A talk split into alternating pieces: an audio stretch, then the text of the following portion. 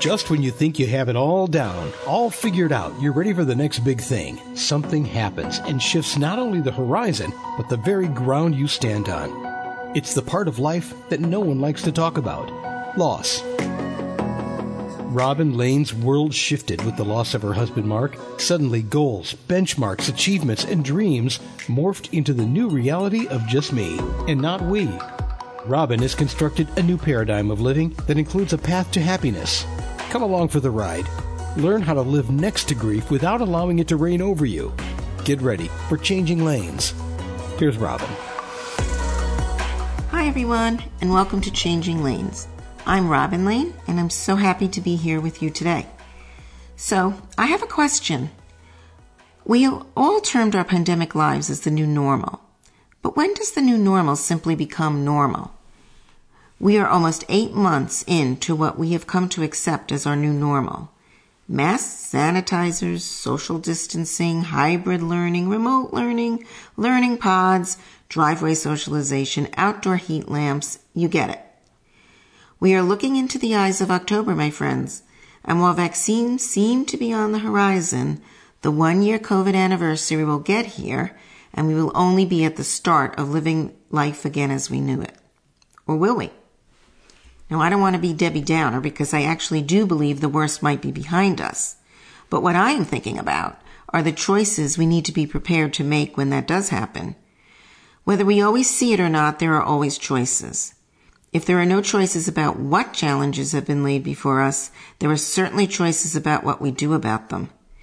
Even when we're frozen and don't know what to do, eventually we act, and our actions are always based on a choice we make. So let's look at this together. Did you ever notice that there are basically two kinds of people in this world? I've wondered why it is that some people suffer greatly in life but when you see them, they're always wearing a smile on their face and seem to be the ones others go to for advice and comfort. They seem to get stronger and wiser as they go along. And then there, there are those who suffer greatly, but even with time, they can't look up from their despair. They seem to become frailer and more hopeless. I know very well what that time is needed to live with despair. I lived with it for a long time after Mark died, and there are days when it certainly comes rushing back to me. But what is it about human beings that help us go from living in despair to living next to it? Or to rising out of it so it becomes a neutral territory where we can live in spite of it? Now I assure you, it isn't about the amount or even the kind of suffering or loss one has endured. Sometimes it seems that the ones who have suffered the most are the same ones who show the most fortitude. So, what makes these individuals choose life every day, even when the physical or emotional struggle overwhelms them? Some experts call this resilience. Some believe it is within a person's nature, the disposition they're wrapped in from the day they are born. I guess this explains why you meet some people and they're always happy, and you meet other people and they're always miserable. We can always analyze as well how a person's support system impacts our ability to overcome grief and suffering. Well, I agree with all of this, but somehow in this super factors is a degree of will, don't you think? I thought about this a lot in the weeks and months following Mark's death. Why was I stuck? Was I the only one out there where life had pushed a pause button that never released itself? I know I wasn't because I had attended enough support group sessions to see people who were stuck like me. But I was stuck a year in when I attended these sessions, and some of these people were going on 10 years. And the thought of that, frankly, it really scared me.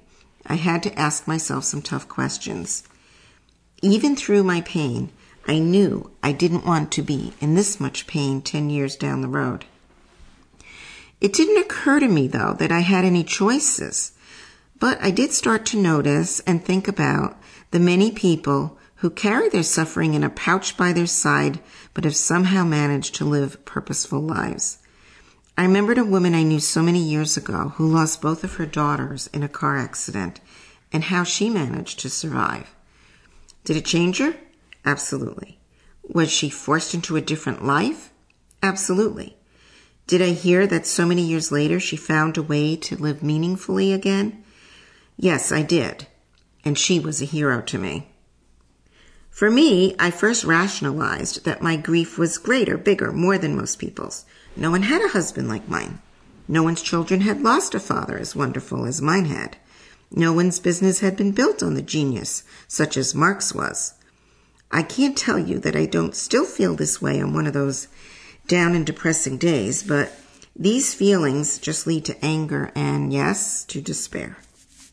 So I thought about this hero of mine, and then I thought about 911 and the survivors of the Holocaust and of all the people who have ever lost a child. No, grief is not a contest, my friends. No one's loss is greater or smaller than another's. But grief does bring us some lessons that we can ignore or choose to learn from. And here we are, in a pandemic, where many have lost loved ones, homes, businesses, and such. People are struggling every day and in many different ways.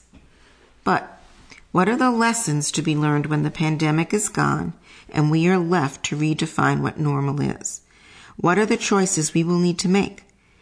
Is there a chance we will choose to keep some of the changes we were forced to make, but this time by our own free will?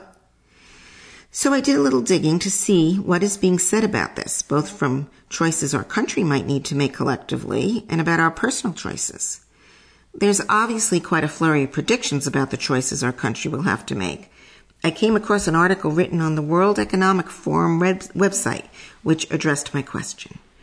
Quoted there was a phrase written by Viktor Frankl, who was an Austrian neurologist, an Auschwitz survivor, and author of Men Searching for Meaning.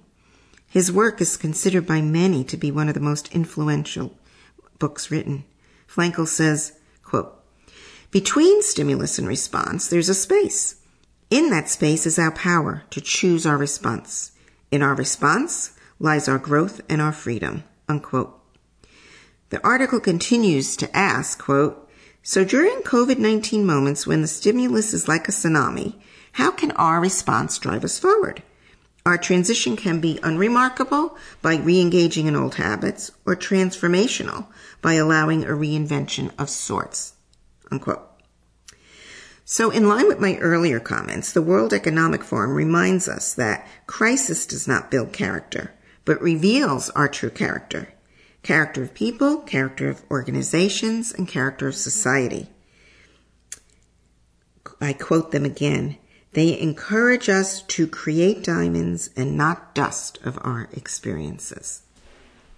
In his July 10th opinion piece for the New York Times, David Leonhardt writes, quote, Crisis can force or accelerate behavioral changes. Some old behaviors will revert when the pandemic ends, but not all of it will. Some people will realize that they were sticking to old habits out of inertia and will choose new habits. Unquote. He predicts that in-person meetings and conferences will continue to happen, but the threshold for what it requires to travel, the time, the cost, and fatigue will rise. And there will be less business travel because people have seen that maybe it can work this way. It's hard to imagine that working remotely will not have some sort of lasting impact on the way Americans will continue to work. And the ripple effect of that, of course, will be the choices major businesses will have to make about real estate and work environments. We can all anticipate what will happen for our small businesses, but also for our large ones. Will department stores, movie theaters be here post pandemic? Are we as consumers going to choose to keep a different model? But would this have happened anyway? David Leonhardt quoted Warren Buffett in saying, it is only when the tide goes out that you learn who has been swimming naked. Flawed businesses look good in healthy times, but that doesn't mean they really are. Realistically, Americans have been changing how the world of retail looked before COVID, so we can only wait to see if we've accelerated this new business model or not. Look at the businesses who have thrived. Delivery services, grocery stores, mask makers.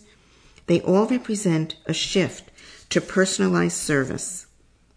In some ways, this even seems like a shift back in time when milk bottles were delivered to your door by a milkman and diaper service is actually recycled. Hmm. I know most of you are probably way too young to remember that, but I know we all have renewed respect for our frontline workers. Of course, our healthcare workers top the list, but I will tell you, the mailman, the Amazon truck, and Grubhub, Seamless, etc., were welcome sights at my door. Personalized services, my friends. And what about the way our children learn? This has had perhaps one of the most challenging and far reaching implications of living with the pandemic. What will remain of the schoolhouse model? What will our higher education institutions look like? It remains to be seen. But then there are our own personal post pandemic choices.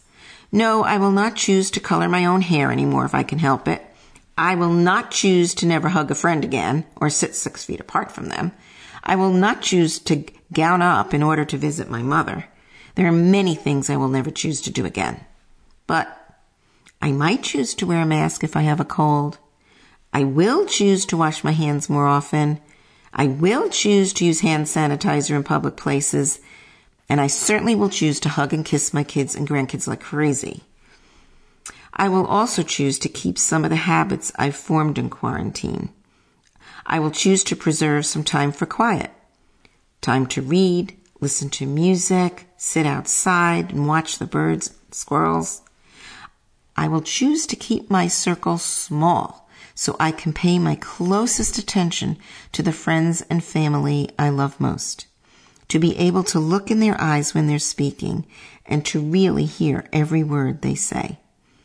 I choose to do more with less. When I think of all the things I thought I would miss, it turns out I haven't really missed many of them at all. I choose to bring back the things I truly did miss. And most of them, my friends, were people. I'd love to hear what your post pandemic choices might be. Please write me at dimesonthesidewalk at gmail.com, www.robinslane.com, or Robin S. Lane author on Facebook. Until next time, enjoy whatever choices you are making. Have a great week.